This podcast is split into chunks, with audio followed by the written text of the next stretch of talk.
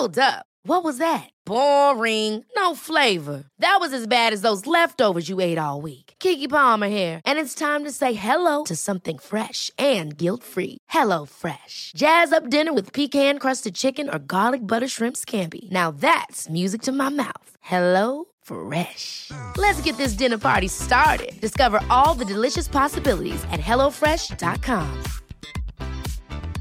Hiring for your small business? If you're not looking for professionals on LinkedIn, you're looking in the wrong place. That's like looking for your car keys in a fish tank. LinkedIn helps you hire professionals you can't find anywhere else, even those who aren't actively searching for a new job but might be open to the perfect role. In a given month, over 70% of LinkedIn users don't even visit other leading job sites. So start looking in the right place. With LinkedIn, you can hire professionals like a professional. Post your free job on linkedin.com slash achieve today.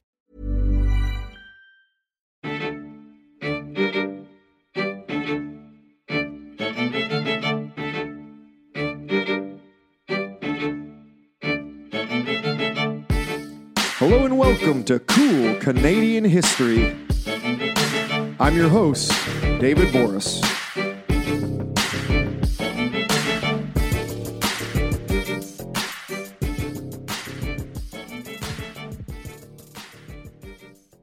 The second half of the 19th century was an incredible period of economic growth in Canada.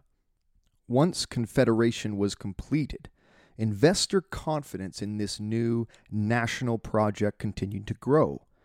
Money from Great Britain and the United States helped drive the continuing industrialization of the country. At the same time, business opportunities flourished in the new nation, and many new arrivals took advantage of these opportunities. One of them was John Labatt. By the late 1860s, he had created one of Canada's most successful breweries. However, his son, John Labatt Jr., would attempt a bold maneuver to expand Labatt's beer south of the border. For many Canadian businessmen and entrepreneurs, the American economy was full of opportunity, but posed significant challenges. The size of the American economy, the size of its corporate entities, the size of the market competition all dwarfed what was occurring in Canada at the same time. John Labatt Jr.'s attempt to open operations in the United States became a warning sign for many Canadians a cautionary tale of the challenges of heading south during a dynamic period of free market capitalism on the entire North American continent. This is Season 6, Episode 4 Labatt's Blown from the Windy City John Labatt's Beer Expansion into the United States.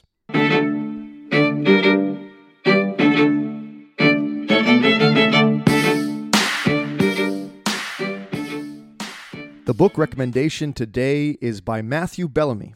It is his recently published book, Brewed in the North A History of Labatt's, published by McGill Queen's Press. With this, Bellamy positions himself as arguably Canada's foremost expert on the history of brewing in Canada, and in particular, one of the most famous breweries of them all. Okay, so let's give a little bit of a history of Labatt breweries. John Kinder Labatt was born in Mountmellick, Ireland in 1803. His descendants were exiled French Huguenots who, over the years, had converted to Anglicanism in a predominantly Catholic country. John's aspirations were always to escape his small village in Ireland, and in 1830 he did just that, moving to the bustling metropolis of London, England, to attempt to find a career. While having some professional success, the fact that he was Irish worked against him, and he seemed to run into a series of unofficial roadblocks in his journey up the corporate ladder.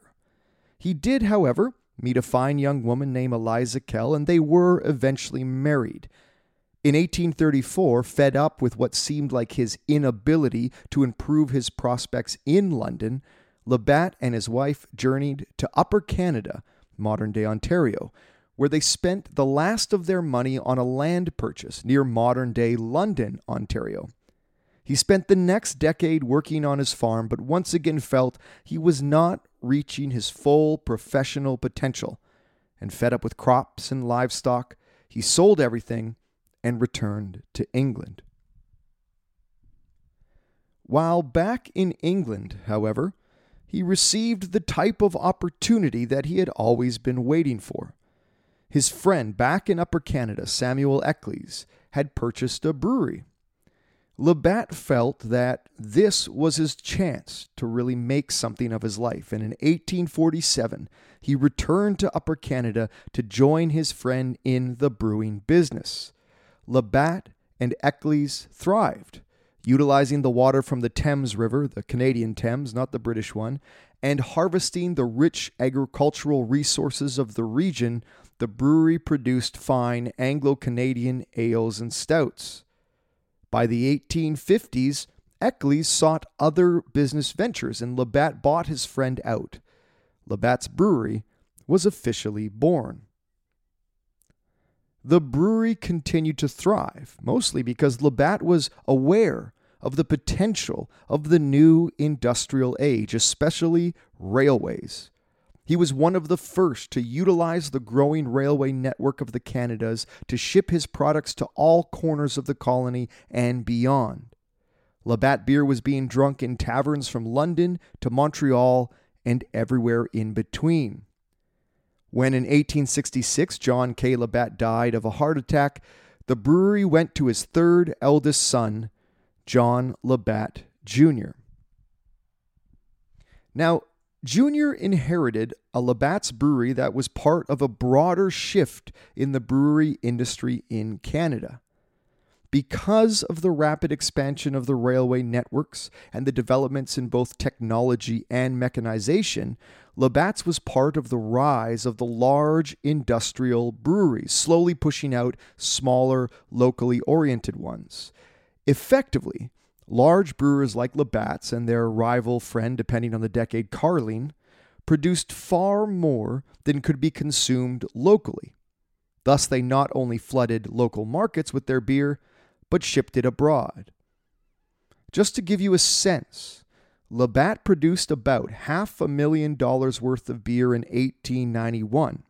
Yet, beer drinkers in London consumed about $55,000 worth. Hence why Labatt's and Carling became part of what was known as the Big 14, that is, 14 breweries that came to dominate Ontario beer making in the post Confederation years by pushing their product throughout central Canada. This was not just an Ontario phenomenon, mind you. Molson and Moosehead were other breweries considered part of this emerging large scale brewery industry. Yet the brewery market was a vicious place. Price cutting was a constant tactic used by brewers to undersell their rivals, and at different times throughout the 19th century threatened to seriously hurt profits amongst the Big 14. Carling and Labatt's enjoyed a healthy professional relationship, and thus came together to fix prices in order to provide a cartel like template to lead the industry away from this aggressive, competitive price cutting. In fact, for a brief, glorious moment, it seemed like Labatt and Carling had indeed rallied the Ontario brewers into a price setting cartel. But it was not to be. Within months of any sort of agreements, price cutting once again erupted amongst the brewers. Price wars reached a fever pitch by the late 1880s and early 1890s, and by 1891, Labatt's profits began to decline. Labatt continued to produce as much beer as he had in the mid 1880s, but the price wars had gouged his profit margin. At this point, frustrated with the Canadian beer drinking industry, Labatt began to look for alternative markets and where else would a Canadian go but south? The U.S. beer market was simply massive. It dwarfed the Canadian beer market because, of course, the U.S. had a population 13 times the size of Canada. But that wasn't the only reason. Americans consumed far more beer, roughly four times as much beer per capita, something like 15 gallons of beer a year for every man, woman, and child. In Canada, the number was closer to three and a half gallons of beer per year. In all fairness to John Jr., Labatt had some experience with the American brewing industry, as he had spent some years apprenticing for a Virginia brewer back in the 1850s and 60s. For Labatt, the ideal location, though, for his move south was Chicago. It had a large population, about one fifth the entire size of Canada. Its beer consumption was third in the entire country, and it was ideally situated as a railway nexus. Beer from Chicago could reach almost any city in the northern United States. Furthermore, Chicago was linked to London, Ontario by railway. This meant that Labatt could brew in London, ship to Chicago, where his beer would be bottled, then sold in Chicago or shipped further abroad to other American cities.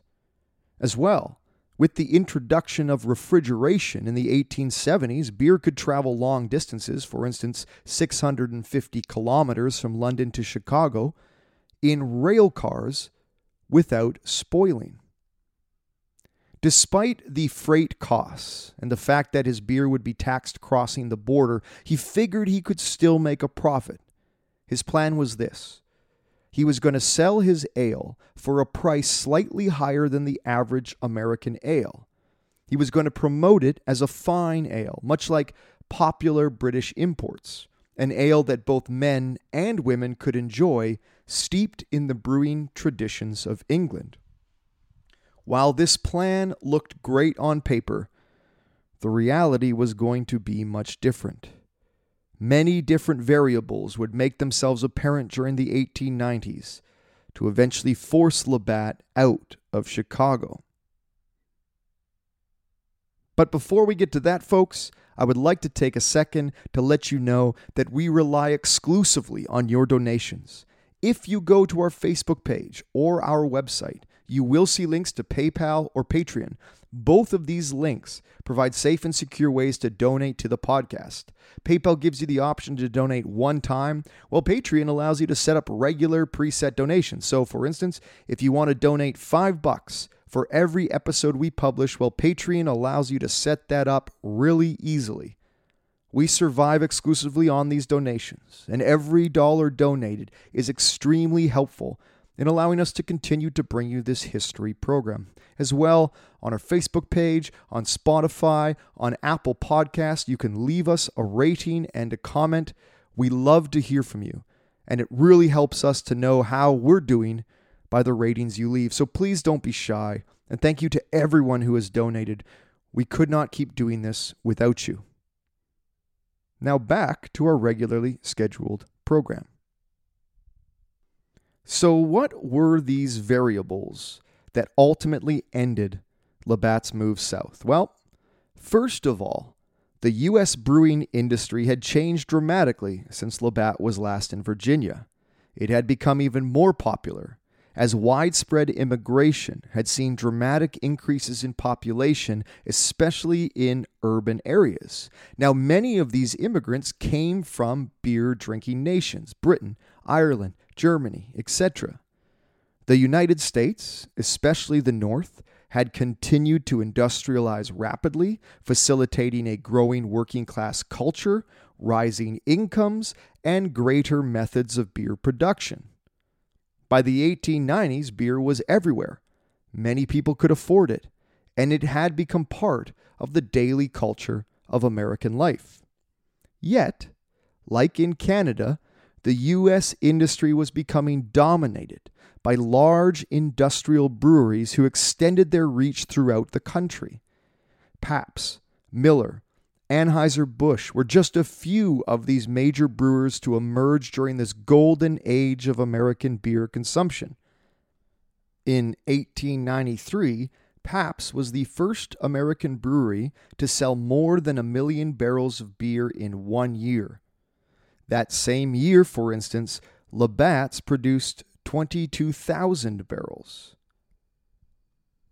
This all meant that by the time Labatt arrived in Chicago, he was up against large corporate breweries that had an extremely strong presence in the Windy City. In fact, by the 1890s, Chicago was one of the most competitive beer markets in all of the United States. Not only did the major breweries have their share of the Chicago market, but 53 local breweries operated in the city as well. While population and distance and transportation all factored into Labatt's plan to move into Chicago, he was entering an arena with very little space for any newcomer. Ever catch yourself eating the same flavorless dinner three days in a row? Dreaming of something better? Well, HelloFresh is your guilt free dream come true, baby. It's me, Keke Palmer. Let's wake up those taste buds with hot, juicy pecan crusted chicken or garlic butter shrimp scampi. Mm. Hello Fresh. Stop dreaming of all the delicious possibilities and dig in at HelloFresh.com. Let's get this dinner party started.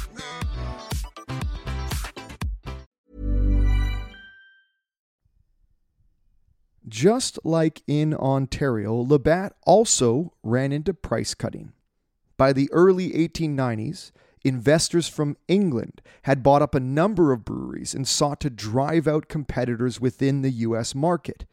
In Chicago, this meant price cutting, forcing smaller breweries to either sell their operations to the foreign investors or close up shop for good.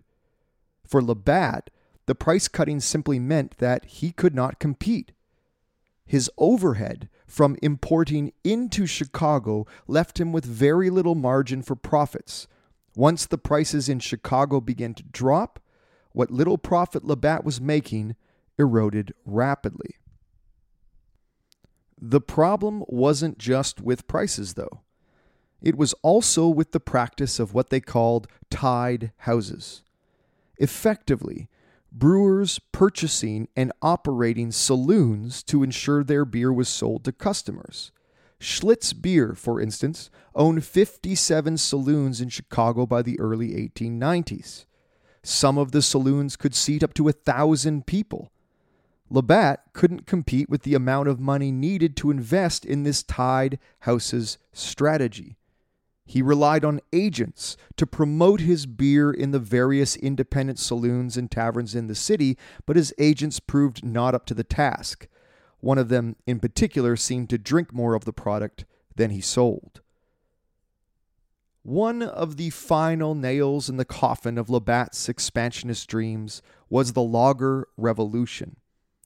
In the latter couple decades of the 19th century, a number of American brewers began experimenting with a new method of making beer, a beer that looked bubbly and golden and was meant to be served cold, unlike traditional warm ales.